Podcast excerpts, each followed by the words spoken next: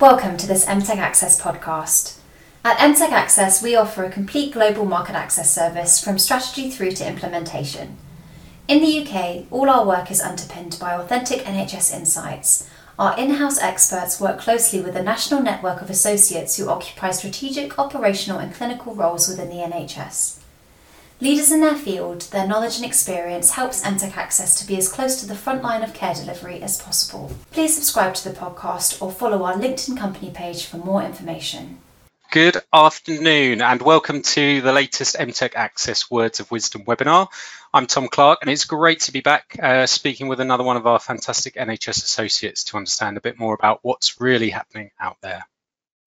We're a couple of weeks away from the formalisation of ICSs, and there's much strategic stuff going on at the moment that we'd normally be getting stuck, stuck into, such as the fuller stock take and all the headlines from NHS Confed Expo.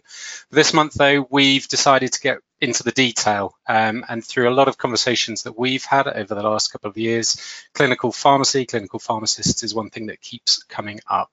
Uh, the role is not a new one, uh, but an evolving one. And many of our audience are trying to understand just what this role is, uh, what the responsibilities within it might be, uh, and the influence that, that clinical pharmacists might have going forward. So to help me demystify some of that, today I'm joined by Tom Callis who is the Senior Clinical Pharmacist for East Cornwall PCN and uh, Lead Pharmacist with the Devon Lo Local Pharmaceutical Committee. Tom's an experienced prescriber and manager of prescribers uh, with former experience in PCT work as well as community pharmacy. So Tom, welcome. Thank you for joining me today. Just to open up, um, please could you just introduce yourself briefly? What what is your current role, and can you give us a bit of a, a view of the system that you're working in? So, Tom, pleasure to be here. Thank you for having me. My name is Tom Callis. I'm the clinical pharmacist at Callis the East Cornwall Primary Care Network, and I, that's my full time role. I do four long days, and I'm also a project pharmacist at Devon LPC for one day a week. So, really, what my split of the role is, is in my PCN role, I'm split about 50 50. So, 50% of my time is spent doing clinical work. I run my own clinics, I have an interest and specialism around chronic pain management and also the deprescribing and management of medicines at high risk of addiction or dependence, including things like benzos and Z drugs for management of insomnia. Um, and but that being said, I have that specialism, but in general practice, primary care, it's whatever rocks up onto the list during the day. So it's all of those other meds management tasks as well. And the other half of my Cano Health role is really focused on development management and delivering clinical supervision to our clinical pharmacists. So when I joined the network, it was just me, whereas now we've got a fantastic team of eight clinical pharmacists and a growing team of pharmacy technicians as well, um, which I lead. And it's very much a learning culture that we're beginning to foster um, and we also have a number of different innovative projects that we're doing, and that comes into the other half of the role. With regard to Devon LPC, so the Local Pharmaceutical Committee is the statutory representing body for community pharmacy. That role is hosted in Devon, um, and for that day a week, it's very project focused. Again, an educational element around working up uh, presentations and learning packages for pharmacy contractors and pharmacy teams in the community as opposed to just primary care um, around contract changes, clinical updates, but also thinking about system integration and how does community pharmacy get involved with supporting um, the wider NHS system. And I know that's very topical at the moment, certainly with uh, Sajid Javid's recent announcement that it's going to start with community pharmacy. So who knows what that means? But um, that's the spread of my roles. Um, my uh, week is a you know, it's very diverse. No two weeks look the same. So more than happy to dive into a bit more detail if need be. Fantastic. Thank you, Tom. Already, just in a couple of minutes, you've given us a really good perspective on how broad the, the role has become. Like you said, you started out just you, and, and now you're doing all of those things. So, as I mentioned in the, in the intro, for a lot of our audience, clinical pharmacy might be quite a new role to them. Um, in, in, I suppose in different parts of the country, it's, it's moving in different paces. Um, could you just sort of give us a bit of the context of where the roles come from and a little bit about the evolution to date, both kind of for you locally and then maybe on a more national level. Absolutely. So clinical pharmacy in primary care has really evolved over the last three to four years. It's very much come in around the inception of primary care networks, um, and there was a recognition that the pharmacy workforce is still underutilised within the NHS. So if we um, wind the clock back uh, uh, about five years, there were initial trial phases called waves through NHS England of employing pharmacists directly through GP practices, and funding came attached to that. Basically, it was building the pharmacist role within GP practice teams, and those successful pilots eventually led to the clinical pharmacist role being an embedded part of the PCN additional roles reimbursements. Um, so essentially, when PCNs were formed, the first role that was available to be employed were clinical pharmacists, and the other roles quickly followed in subsequent years and months. Um, there is a recognition that pharmacists are underutilized, especially in primary care. So the role is very much forming, and different primary care networks are at different levels of formation. And what you'll find is that one pharmacist is used very differently from one practice to another, let alone from one PCN to another. There's certainly lots of different things that we've got to deliver. So there are several projects and pieces of work that pharmacists can get involved with in practice, whether they're prescribers or not. Um, but also, there are now new PCN indicators that link in with the NHS long term plan around prescribing, medicine safety, and also population level health level management, which pharmacists can get involved with. And very much that workforce will be being pulled into delivering some of those larger and wider PCN projects. So, real variation in terms of workforce, and uh, there's a lot still to be done in terms of education and development. Um, the story is very much evolving. Yeah, fantastic. Thank you. And, and I, I was working in primary care myself when those first waves came through, and I remember conversations within practices about, okay, well, maybe there's some funding, but what do we do with a pharmacist in a in a practice? Um, in terms of how that's evolved, and, and obviously you've talked about different people doing that in different ways. Has there kind of needed to be a, a bit of a exercise in building trust in the capabilities of pharmacists? Has it been a, a, battle to get pharmacy recognised within practices and PCNs, or or has it been kind of open arms of please come and help us out? I think very much it's the open arms approach. Um, but certainly when you're employing someone directly through your um, organisation or through a, a holding organisation such as a network, those barriers, especially as we see the barriers between community pharmacy um, and between primary care. Some play in some um, geographical situations, they very much fall away. So it's more about what can this healthcare professional do? That's usually the first question when a pharmacist starts in practice. Is so well, so what can you do? Um, and then as time goes on, on the, over those subsequent weeks, months, certainly my experience in practice was like this: that people realise, oh, you can do this, you can do this, and suddenly the tap of work is opening, opening, opening until there's too much and then that's the real valuable part where you can say, actually, what's the best value that I add into the practice? What am I going to do for the practice? And how much time am I going to spend on my PCN work versus the work that I'm going to do into in practice? And if it's useful, I can dive into some of the bits and pieces that pharmacists usually get involved with in primary care and pull out what kind of levels of support and education those pharmacists need to do those different activities if that's helpful. Yeah, so so the team that you manage are they are, are they each individually attached with one practice, or do they have cross PCN responsibilities? So the model that we run is an embedded pharmacist model. So we give practices an, an amount of time of an individual. We try and map one pharmacist into each practice. Our PCN is large. Um, we've got seven GP practices that we support through our network.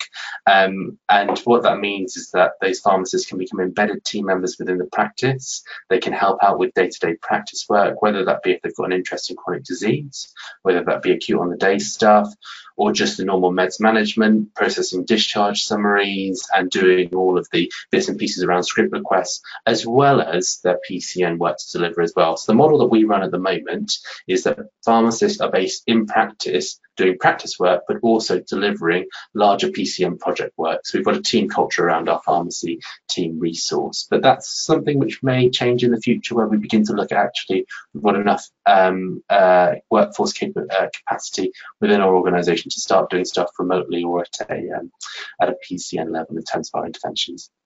Brilliant, thank you. And I, I, think probably, without speaking on everyone's behalf, within our audience, probably there's this this understanding that most PCN or practice pharmacists are doing the, the kind of routine stuff that you've alluded to. Um, you talked earlier about sort of the pain clinic and your, your own interests. Can you share a couple of examples of, I suppose, maybe something slightly different, more surprising things that you uh, individually or as a team are doing that that maybe our audience would would not automatically think would be the, the remit of a pharmacist team?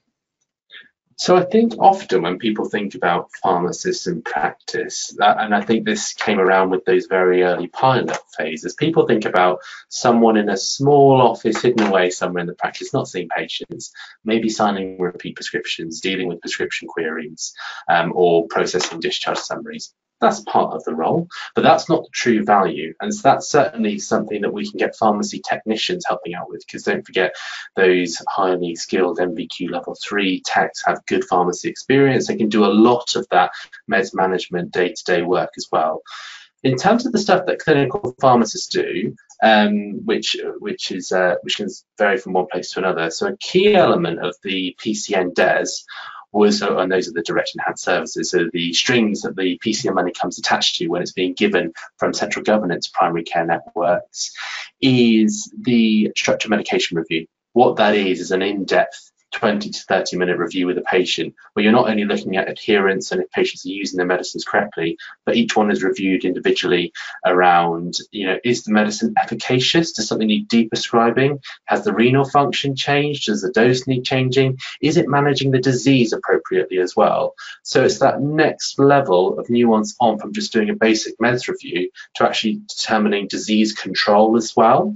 Um, and that's where those clinical decisions around escalating therapy or de de-escalating therapy come in. That's a real core part of the PCN pharmacist role.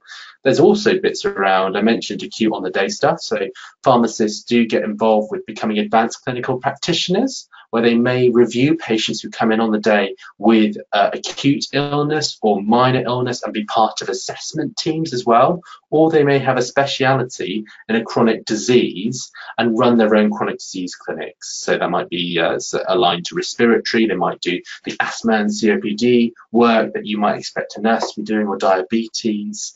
Um, they may take ownership of that as well as doing their medication reviews and the meds management bits but also it's worth mentioning those other disease areas as well and the, the general work that Rock's in. So I mentioned around my role, very much when I first started prescribing, the majority of my caseload is around mental health. So I tend to get involved in the management of depression, anxiety, and that's something that really interests me, as well as the management of insomnia, whether that be acute or chronic, as well, and uh, including things such as opioid prescribing in chronic pain. And there's a real national drive around deprescribing and helping patients to manage who are given medicines that have the potential for addiction or dependence. And that's a real key theme around not only prescribing, but deprescribing and seeing are there inappropriate therapies that patients are maintained on and how do we reduce or manage those doses. Brilliant. That's that's incredible insight and, and a couple of follow-ups on there, I suppose. One one in terms of that mental health piece.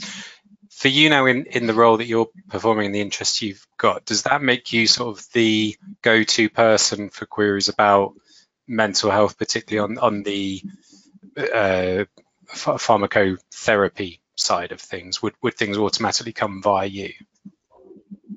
So I think certainly aligned to chronic pain um, and certainly aligned to Z drugs, we're really fortunate in the practice that I do my clinical practice in, in that we have a mental um, health and well-being practitioner employed there as well, and that's another PCN role that's employed across the network. Um, so that mental health nurse and I work really closely together around patients with mental health problems, and it's quite useful because they're not a prescriber, whereas I am, and we give really holistic care together. So they'll often talk about those in-depth, complex patients, in pathways of care and holistic management. Whereas if there's queries around prescribing and pharmacotherapy management, we I tailor into that as well. Um, and also, I work really closely with our physiotherapists because it's often they who see patients who are struggling with chronic pain, or if they have lower back pain and there's no underlying tissue pathology, often they will do the assessments. And if they need support around pain management, which may or may not be a medicine, they're often booked into my clinic as well.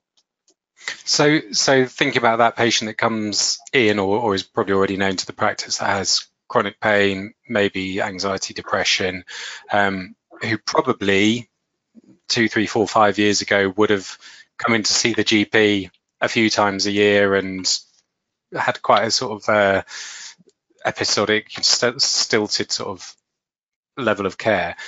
Might that person now come into the practice and not see a GP at all? So very much the the centre of GP practice is still general practitioners, um, and it's really important that if there are any decisions around care or if there's any escalation, that the GP is supportive and is aware, but it's more about how do we work in an MDT approach. So that patient might be holistically managed by their GP, whereas you know they may first uh, present to an assessment clinic with an acute illness and be seen by a GP or a uh, or a uh, paramedic or an advanced nurse practitioner. They have that initial engagement, but then actually the GP might say, okay, well, certainly we can do something about your medicines. I'll book you in with our clinical pharmacist. And in terms of physiotherapy, we can get an opinion from our uh, from our physiotherapist employed in practice as well. And it's thinking about how we become a team and where that really comes into place are those patients who have complex polypharmacy, so prescribe lots of different medicines. They're multimorbid, have lots of different conditions, um, and they may be under several different specialists, working closely as part of an MDT to manage those bits of care, but also to get our heads together and think about how do we give this patient the best care possible with the resources we've got on the team. That's really important as well.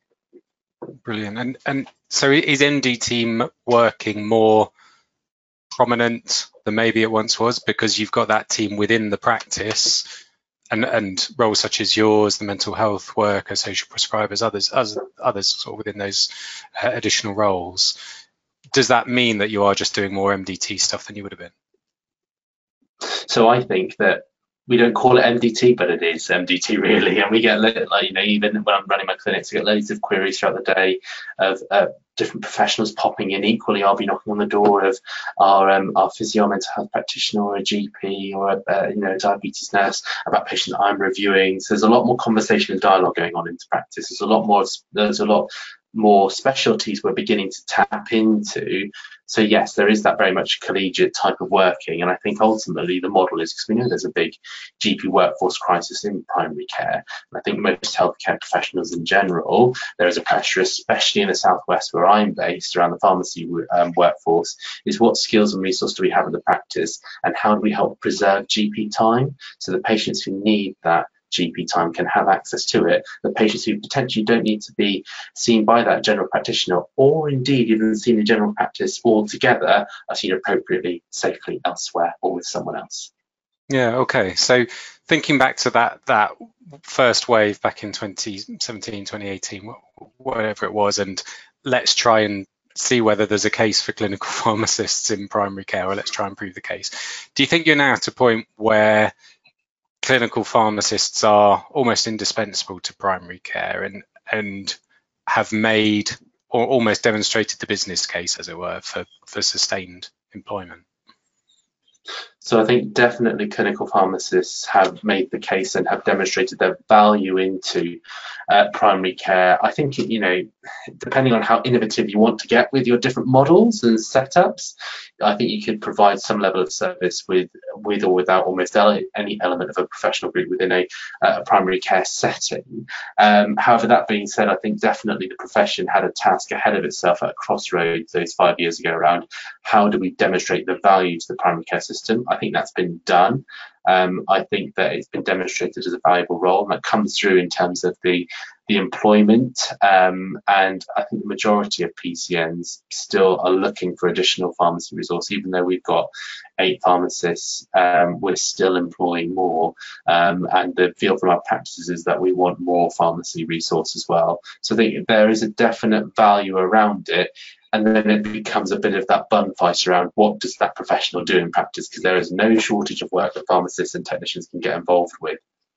Yeah, yeah, and we'll we'll come on shortly to the kind of the, the development side of things and how do you get more people in and how do you equip them. But but just coming back to the role itself, I suppose you're probably more so your role than than your uh, your peers or your colleagues what are the factors that influence your decisions around what areas to focus on? Obviously, you've got some special interests. There'll, there'll be system priorities and local priorities. How, how do you narrow that down?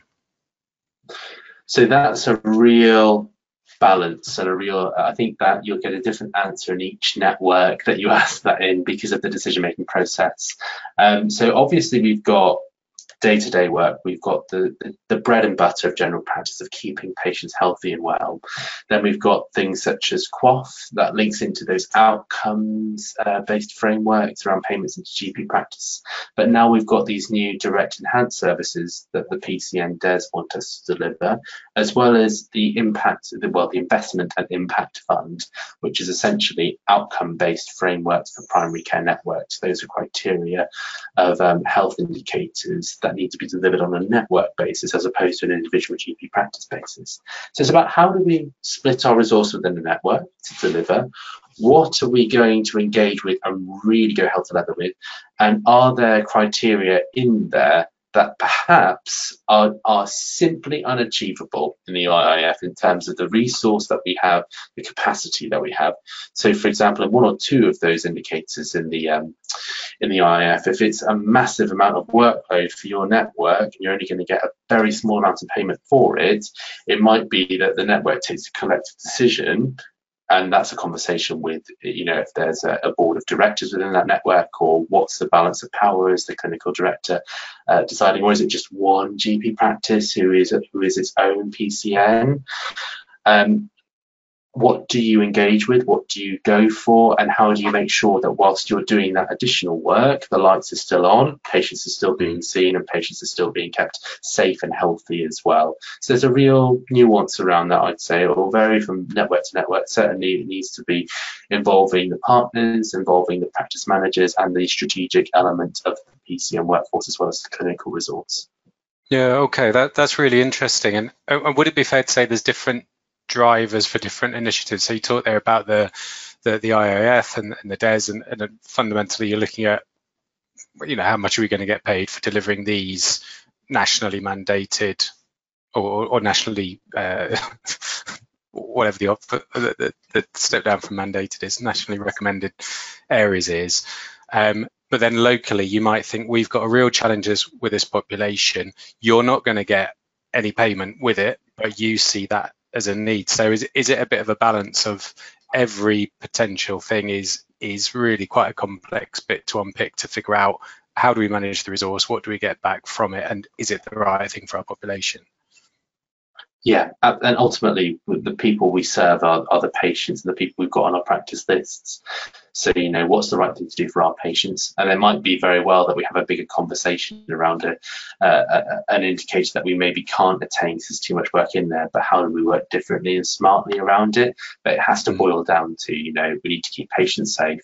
We need to keep up. We, and there's a big move towards not only treating patients, but keeping patients healthy as well. That's the whole um, ethos of the primary care network around working with third party providers and bringing other clinicians in. Um, so I think the story doesn't stop with just actually we're not going to go for this one. It's uh, actually we can't deliver this one now, but how mm. can we deliver it next year? Or who might we begin to think about working with so that we can deliver it in time to come?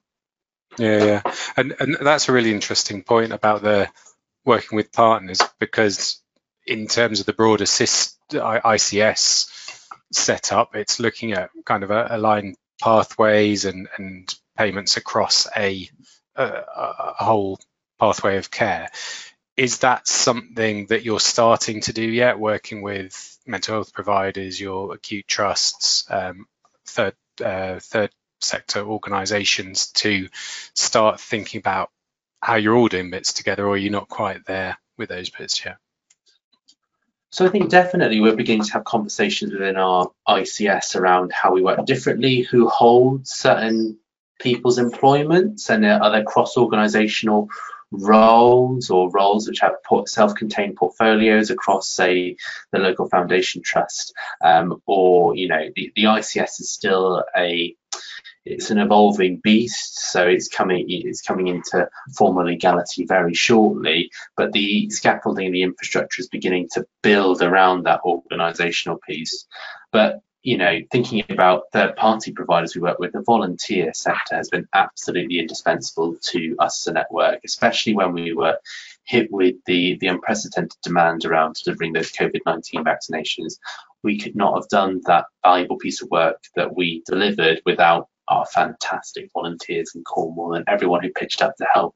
And that spirit of wanting to help those and, and contribute and to volunteer is still very much there. So thinking about how we work with our volunteer networks and tap into that um, but also thinking about how we work with our patient groups and their representation. So what, you know, if we're doing a drive on a piece of um, work or trying to do some healthy living work, let's get involved with our patient participation group. Let's involve the people that we're doing this for and work really collaboratively. So we're, we're, certainly beginning to think outside the box in that it's not just general practice, but how do we work with our local collaborators around it? And I think community pharmacy is a massive part of that as well, because we talk about right care, right place, right time. Well, actually, if you've got a patient who's you know, waiting to see a GP for the management of hay fever, they could be seen over the counter in a couple of minutes and managed appropriately in that setting. So making sure that patients get the high level of care wherever they, wherever best and easiest for them to access, and they're seeing the right professional at the right time as well. Yeah, and that, that's that's another really interesting area because historically, primary care and community pharmacy haven't always had a had a fantastic relationship. How are you interacting with community pharmacy now, and, and how is that relationship evolving? So certainly there's commissioning tools and structures which allow us to work a lot closer with community pharmacy. So PCNs are incentivized to send patients into community pharmacy who could be treated there. So say for example you've got someone with hay fever calls up the GP practice and said, I need to speak to a doctor, I've got, you know, a terrible hay fever, they may, the, that practice might be able to navigate that patient into being seen by a community pharmacist quicker than they would be seen by a GP by. And then if they can be treated over the counter, fantastic, the pharmacy can sort that problem out in a timely and a safe way. And if there are red flags there, the community pharmacy can identify them have a consultation, begin to work the patient up, send those notes back to the GP practice so that when the doctor does see that patient, they've actually got a bit of a case history already. They know what red flags they're looking out for. They know what the management plan might be. Um, so that's one way that community pharmacy is beginning to interface, and that's really growing within um, local NHS systems because although it's nationally commissioned, those pathways have to be agreed locally. And that comes off the back of community pharmacy being integrated into 111 services as well. So 111 now directly refers patients into community pharmacies who can be seen there, both for uh, emergency supplies of meds as well as for the management of acute of, of minor acute illness. The other big contractual mechanism is around hypertension case finding. So we know that there are a vast amount of people walking around with undiagnosed high blood pressure, hypertension within the UK. It's one of the incentives for the PCNs around their IIF that they have to do some case finding work and making sure that patients who do have elevated uh, blood pressures are well managed. And that's come out at the same time that community pharmacy has the hypertension case finding service. So actually participating pharmacies who've signed up for this national service can identify patients who are at risk of having high blood pressure. So patients over certain ages or with certain family histories, take their blood pressure in the pharmacy. If it is elevated, they can give them ambulatory monitoring. They come back, they send those data off to the GP practice who can then have a full data set, appropriately manage the patient. And then when that patient picks up their first prescription from community pharmacy, they're offered the new medicine service where the pharmacy supports that person um, in terms of getting to grips with their new medicine. And looking out for any side effects, what to look for, what to um, what to be worried about, and what not to be worried about. So there are more and more services available for community pharmacy to deliver, which adds value into the primary care system. I think how they're linked up isn't quite there yet, and it is an evolving picture, and it's a um, it's a local evolution as well. So some places have really good pathways and relationships, other places might only be thinking about one service or maybe just taking baby steps. Um, but I think as time goes goes on, there will be a bigger service demand for community pharmacy to help support primary care.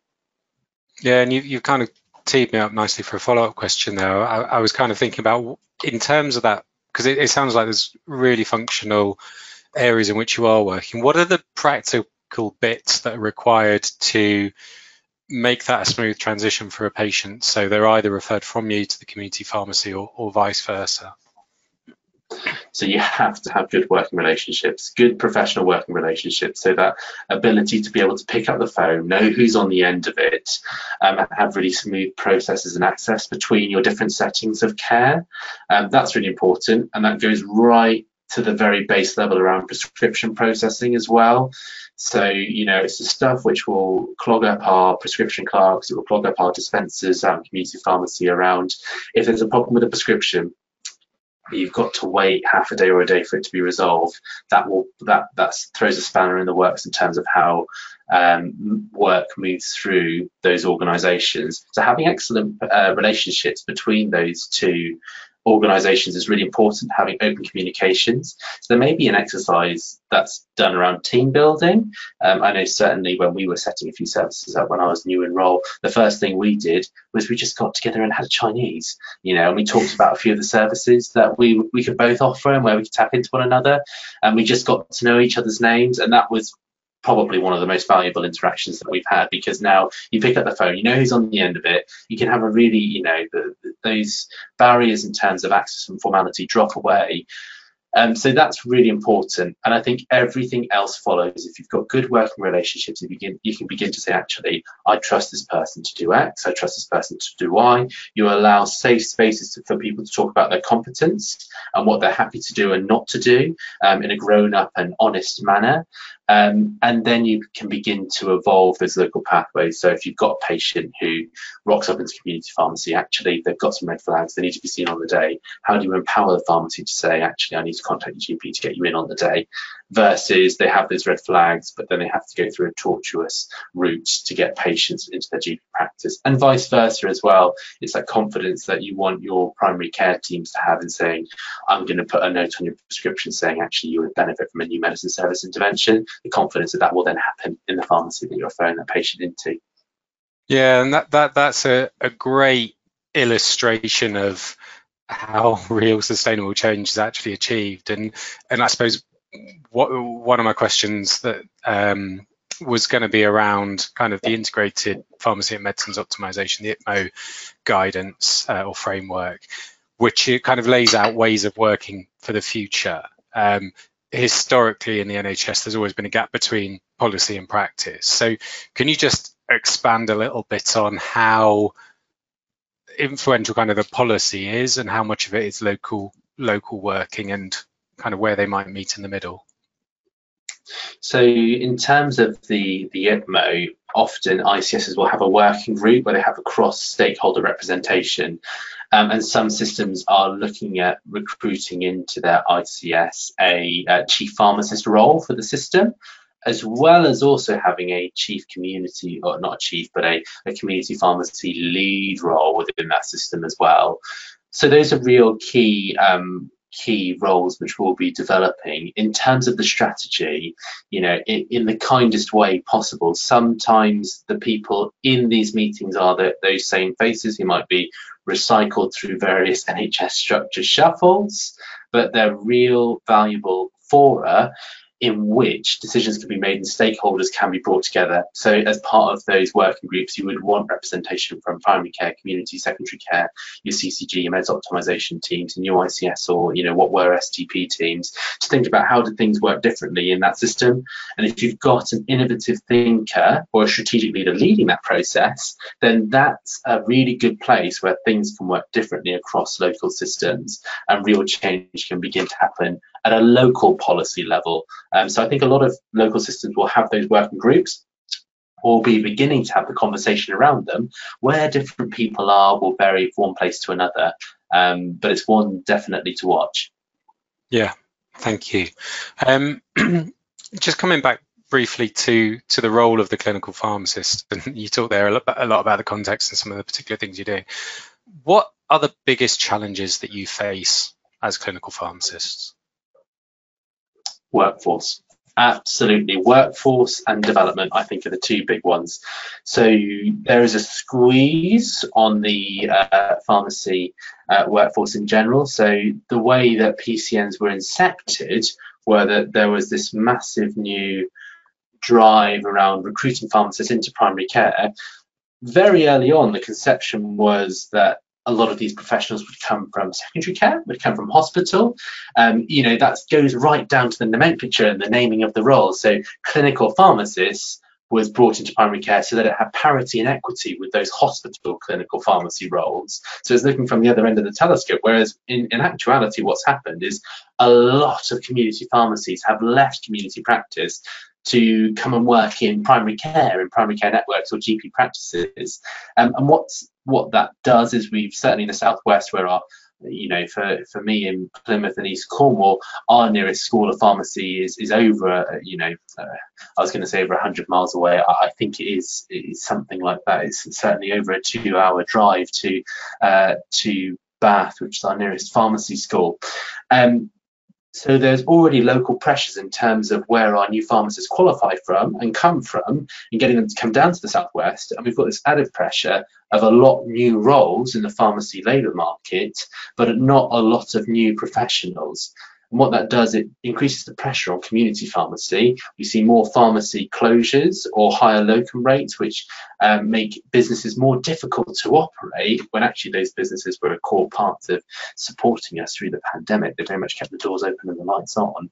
Um, so that is one workforce definitely and part of that is development as well. So lots of new pharmacists coming into these roles lots of pharmacists coming into these roles who aren't prescribers as well. So i, I had the the relative luxury of starting my uh, work in a primary care network as having experience in primary care and being a prescriber whereas a lot of pharmacists were coming with no experience of primary care at all no experience of how to work in an MDT setting or to work in a gp practice but also having to be enrolled on a postgraduate course through our postgraduate education provider nationally, so not a higher education institute, and then going out and getting a, a prescribing qualification, that's another gap. That may drop away in time because in a couple of years' time, all new pharmacists to the register will be independent prescribers at the point of registration. But for the moment, there is a skills gap. And there's also a bit around clinical assessment. So when I qualified um, almost 10 years ago now, I came out of university being told and thinking that I was a scientist. Whereas now, very much the new pharmacists come out will think of themselves as clinicians. And that is a big shift in mindset um, in terms of what we do as professionals. So, a big piece around workforce resilience and a big piece around development. Um, and then there's the other point around we've got an aging population, we've got a, lo- a lot more comorbidity. We were, until very recently, living a lot longer than we ever have done before. Um, so we've got a lot more people who are more complex, and as more work rocks up into secondary care, more complex work trickles down into primary care as well. So how do we manage more complex caseloads in primary care with a workforce which has which is still evolving essentially. We've got some really, really competent clinical pharmacists out there, but also some who will be at the beginning of their journey. Yeah, and, and, and again, a few years ago, I remember those conversations about, well, if we do get a pharmacist into practice, who's going to supervise them? How how how do we know that they're able to do what we're asking of them, and also to help them develop? So, um, in terms of that piece, obviously, that your role within your PCN is providing that supervision. So so you're obviously in a really good place. Maybe not every PCN's got that. As a I'm going to use the word profession, clinical pharmacists in, in primary care is there wider support? Is there a structured development program, or is it a case of you're plonked in a practice and if you've got a supervisor, great. If you haven't, then good luck and um, that that kind of approach. Yeah, absolutely. And I think that was some of the, the, those anecdotes and horror stories from the early waves of pharmacists and primary care is that you've got someone shut away in a broom cupboard, no one really knows what they're doing and no one knows what their competencies are. Um, I, for me, education development is what I get, what, what gets me out of bed in the morning. I love making sure my team is supported and we have a an open learning culture and a, a culture of compassionate leadership and helping everyone to develop. Um, it's written into the PCN contract around ensuring, it's very black and white around supervision that clinical pharmacists should get.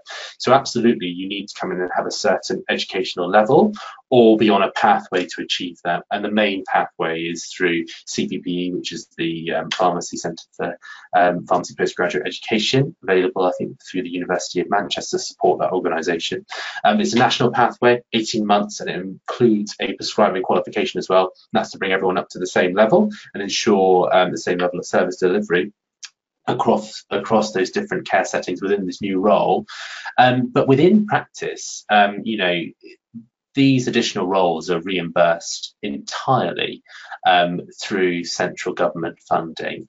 So attached to them are the strings around supervision. So each pharmacist must have a have a session of clinical supervision by a senior clinical pharmacist within that organisation, and each senior pharmacist must have a session of supervision by a GP um, within that network. I, you know, I'm very black and white with it too. I really think that if you've got a fantastic colleague who's um, being funded by the NHS to work in your organisation, you know, there's no two ways about it. You have to provide them with clinical supervision. I think often when people fall down around it is that actually it's adult learning and supervision isn't someone sitting in a room watching what you're doing and literally supervising you. It might be um, it might be case studies, it might be small group facilitation, it might be actually identifying learning needs and working up a training session or a learning session together. And a lot of general practices are used to doing this with our F2s, our F1s, and our ST specialist regis as well as they're coming through in their GP practice, um, uh, you know, training. So you can take the pharmacists into that. There are already existing opportunities for pharmacists to join in in other supervision that happens. Um, but it's something that I'm really keen to ensure that all of our team get and if that would that's the kind of thing if i heard that it was happening in a network that would really make me irritated that that wasn't happening because it's a core part of the role and people should be supported to have that supervision. Yeah fantastic. And, and is there a kind of a outside of your own network as it were with locality is there now a sort of national or, or even kind of regional sense of community among clinical pharm- pharmacists or are you kind of working in isolation within your own organizations? So I think definitely there are growing local communities. So we have like WhatsApp and Telegram groups. I know in uh, in some PC like in our PCN we've got a, a, group where we're all in and we chat about stuff around clinical queries as well as what we're doing at the weekends. There's a real lovely feel to it. But there's also wider regional groups as well. Um, the um, the PCPA to the the primary care um, pharmacy association sorry have a national telegram group. And if you're connected with pharmacy in any what way you don't have to be a pcpa member you can join that national group. There are thousands of people in there. We talk and they talk about clinical queries about um, you know working in general practice around you know how to manage certain patients um, conditions. Obviously, it's all anonymized, but it's working at case studies together, and we can really tap into some excellent national experts who are in that group as well, and everyone will chip in and give advice. And um, so there are lots of networks out there. There are other supports, such as through the Royal Pharmaceutical Society. There are local practice networks as well. Um, so there are communities out there. I think in terms of the educational need um, and in terms of developing up a really supported um, training and development package though. That's something which needs to be very grassroots depending on the competence of the pharmacists that you've got in your network and what they need. A lot of our audience work in work in the industry and they're always asking what they can do to support with development and, and networking all those sorts of things. Are there any things for you that jump out as opportunities for support for clinical pharmacists um, so definitely there are needs around training. Um, so when you've got training delivered by a local expert who you can develop a relationship with and potentially know how to refer someone into secondary care or even being given that permission as it was to be able to send someone an email um, about a, a, case study. Anything which supports learning and develops local relationships with secondary care, that's really valuable to primary care uh, pharmacists. It has to be relevant and it has to be applicable to the role and to the learning needs of that cohort of who are going to get involved with it as well. Product information is always useful, especially with regards to prescribing, as well as links in. If you've got someone who you know has a, an interest or a specialism, um, linking in with other larger pieces of training that they can access as well. But bearing in mind that the CPP training that the majority of clinical pharmacists will do, who've not had experience in primary care, it's a lot of work. So it's 18 months, it's a lot of work in work, it's a lot of work in terms of hours outside of work as well. So it might be that actually if someone's on that pathway, they might not have a lot of bandwidth to get involved with lots of different training courses that's always helpful. And also just being there around, I think sometimes networks don't pick up on sponsorship uh, um, opportunities as well. If you're going to get together with the community pharmacies, actually, you know, have a chat with your local pharma rep, see if they'll come in and, and you know, for five minutes at a time, they're to, they, they may provide you with dinner, which is always nice. yeah, thank you. Um, so I'm going to get get stuck into some um, some controversial questions potentially now, or, or the big hitters. Um, so historically in, in primary care, there's there's always been a conversation about perverse incentives for prescribing. Um, in terms of going forward within the ICS structure, obviously there's lots of question marks about um, APCs, where formularies are going to sit, how, how all of those things are going to be managed. What level of autonomy do you think PCNs might get in decisions around prescribing? Really interesting, and I think that you can get different you get different perceptions on this already. I would look at the way the wind is blowing. So in terms of where the DES and the network contracting for PCNs are, a key part of that structured medication review DES is medicines optimization. That's a function we normally see at an ICS or a then CCG level. It's lying in the spec with not a lot to do at the moment. It's just there as something that you do as part of SMRs. So what that implies is, is, is that's there and it might grow. So there might be more meds optimization incentives that grow within networks. If you look at the IIF in terms of the different indicators that are out there, there's lots around quality improvement and actually it mimics really closely uh, a piece of work done by the University of Nottingham some years ago, PINCER, that we used as a network before these prescribing indicators came out in terms of quality improvement. That's also meds optimization. But thinking about where budgets could go, it makes sense for, on my personal view, is that it makes sense to have formularies held at a system level because it aligns to your acute centres, it aligns to your secondary care providers as well as your primary care providers, and you can get them all in a room together to align in terms of what works best for the system. But in terms of capitation and responsibility, it might very well be that PCNs are responsible for drug budgets in times come, but who knows? Yeah, okay, fantastic. uh, I think that's probably about as far as we can go with that for now. Um, just following on from that, look, thinking about kind of that integrated piece, and you know, there's, there's going to be a system budget for everything, and everything's got to come out of there. Lots of conversations at, at the moment about. Um, you've talked about yourself sort of deprescribing and looking at other ways to to manage certain conditions at the same time, there's a whole load of pharmacological treatments out there in increasing number that do very good things. So, do you do you see pharmacy as potentially a winner or loser in the battle for integrated funding? So I guess there's two. When we say pharmacy, that can mean community pharmacy, the bricks and mortar, or it can mean the pharmacy workforce. Uh, I, I think when it comes to a workforce approach, pharmacists absolutely the the role is evolving you know uh, we love to use the phrase in the NHS the profession is at a crossroads or we are at a crossroads. And I think pharmacy's been at a crossroads for the last you know every year for the last 10 years but it's really changing very very fast in the last four or five years with the inception of PCNs so big win there in terms of the recognition of the competence, the capability, and the worth of pharmacists to the wider NHS system. Absolutely.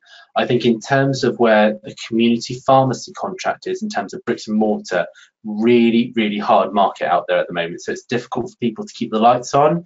Um, you know, the, the, the pharmacy contract was was once many years ago something which could, you know, be something that you could provide a great service to your patients with, as well as being able to run it as a business. Whereas now, even the operating costs are difficult to cover under just running an NHS contract through a community pharmacy. There's a massive squeeze in terms of dispensing versus services. So I think very much the direction of travel for community pharmacy is towards a um, service-led model as opposed to the traditional dispensing function model. But we shouldn't lose sight of that either, that actually it's an important function. People need their medicines.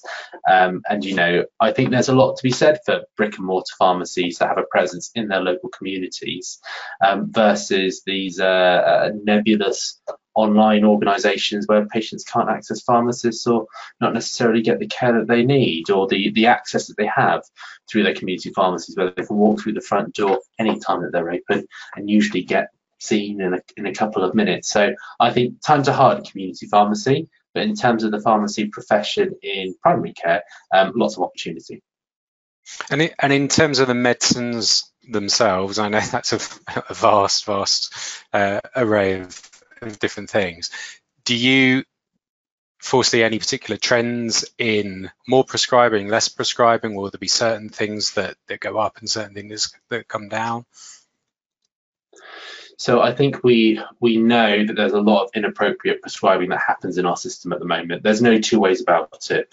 Um, and I don't think anyone wants someone to be on a medicine they could be without. Um, I'm yet to meet a patient who um, is really glad to be on 10 or 15 different types of medicines. Everyone always says, you know, I'm on so many bloody medicines. Um, can I drop one? Or, you know, what can we do about? Do I need all of them? And actually, looking into that need. So I think as a as a as a nation, we have a very westernized, medicalized view of treatment. So we want a tablet if we've got an ailment.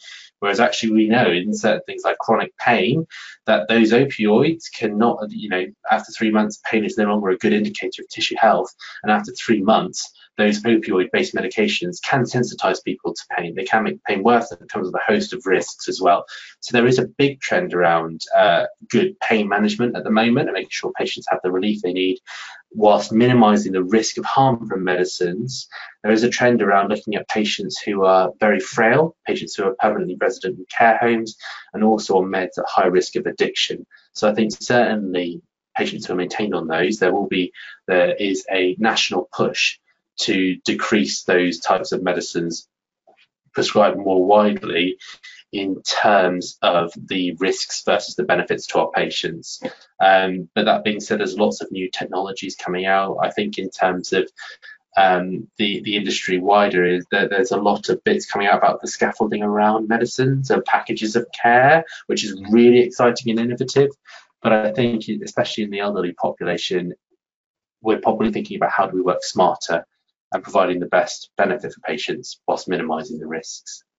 Could you just expand a little bit? You talk, talk about the, the packages of care, the scaffolding element. Could you just expand a little bit on what's exciting about that to you?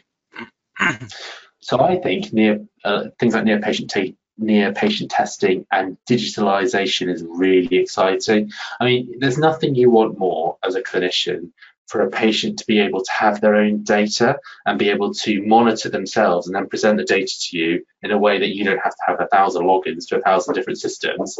Um, so say, for example, you've got someone who's living with diabetes and they've got a system which, you know, they've got a really good log of their blood sugars um, and what they're doing at certain times. They've got a diary with it as well. And they can give you those data at the point of consultation and you don't have to go looking for it. You can actually get a really good insight to what they're doing and how they're living and how you can help them with the medicines they're prescribed to provide the best value to them, as opposed to the patient who think you're providing the value to versus those handful of bloods that you might have from them.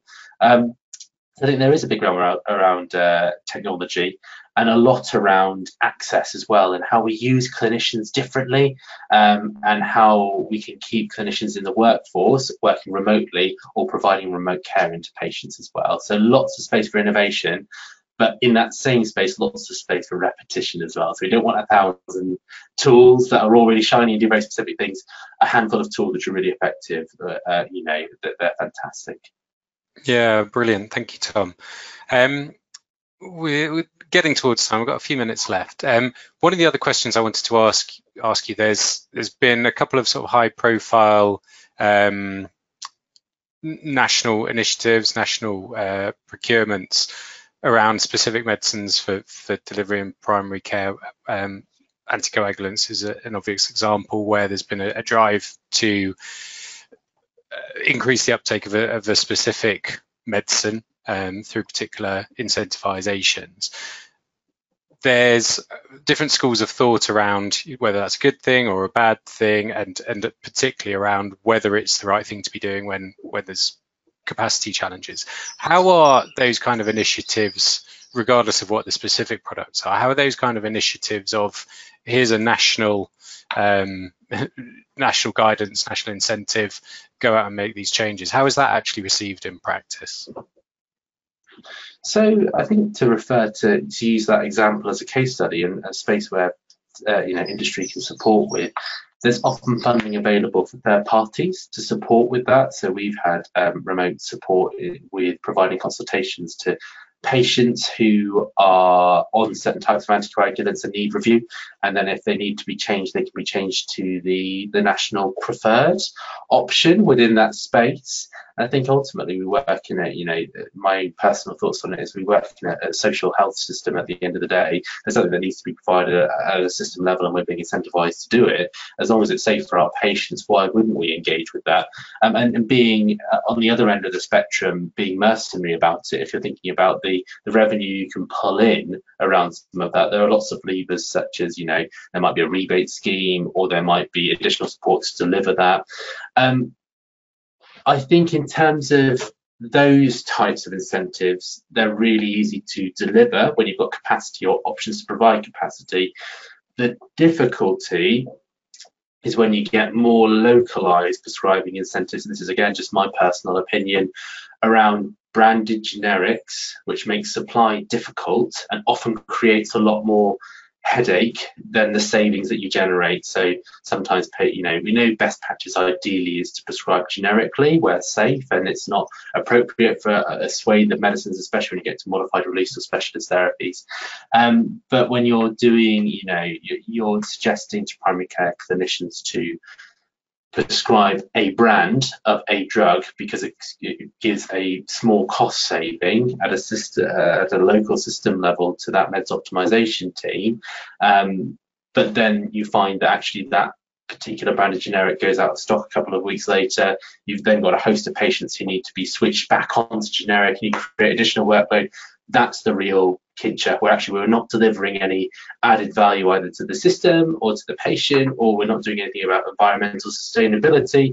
We're doing it almost for a, a very localized cost saving, which isn't realized by the practice. It's a uh, you know, it's by the CCG, um, and then it, it, causes a lot of work that washes back up into general practice. That's the real difficulty, as opposed to some of the bigger pieces of work we can do to make sure our patients have the best care, but also as a national system, we're working efficiently. Yeah, and, and, and on in terms of those local schemes, do you think those might continue be, be constructed in different ways? I mean, you mentioned sustainability there, which is increasingly prominent in in the NHS. Do you think local decisions about these are the things that matter to us might change the way in which local prescribing initiatives are, are designed? Yeah, I think that there is there is a flaw around the some local prescribing initiatives, certainly when it comes to stuff like branded generics and in and in how you know we're, we're it's it's almost a financial exercise because the global envelope of pharmacy funding isn't changing. We're, we're it's reliant sometimes on geographical um, disparities between different counties that doesn't affect the overall tariff price. Um, but I think certainly there are a lot more levers attached to things which do benefit the system. So such as sustainability, that's in the national priorities, but that's also seen in local incentives as well around those carbon, um, uh, the, carbon weighting for things like uh, inhalers prescribed in primary care. That's something that's aligned to local priorities, and that's really helpful when all the the holes line up essentially. Great stuff. Thanks, Tom. Um, just got one question to, to finish in, uh, on really, which is um, around the role of industry. And, and have you got one takeaway for the audience about what, what the key is for them to successful engagement with you and your peers? I'd say build a really good relationship. Um, you know, the worst thing that I that the, the biggest barrier and the biggest not annoyance that almost the heart drop moment I get is when I'm in the middle of a really busy clinic and then a message pops up saying you've got a rep on the phone who wants to have a chat. It's like I'm, I'm almost never going to say yes to that because it's so busy, but I would love to build a relationship at an appropriate time. So if there are training events that are available or meetings run by local LPCs where there'll be lots of um, pharmacy representation, all big webinars, attend, put a face to your name, get yourself out there and build those local relationships. And then from there on in, you can start talking about innovative stuff about do you want to pilot something in a PCN or can you do a piece of work or support with something that the PCN has a priority?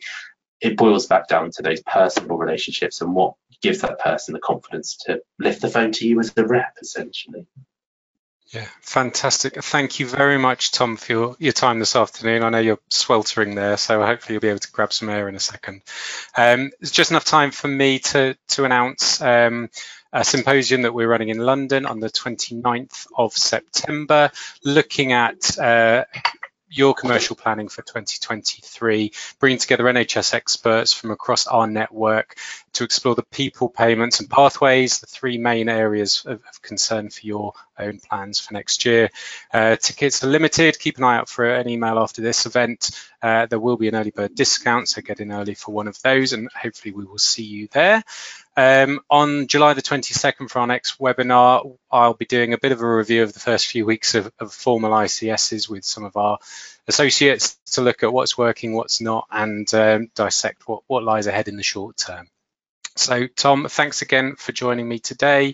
Um, go and grab some air. Thank you everyone else for uh, listening and watching, and we'll see you next time. Thank you very much.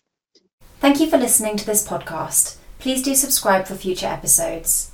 If you'd like to find out more about our work with the NHS or how we can support your market access strategy, please email info at mtechaccess.co.uk.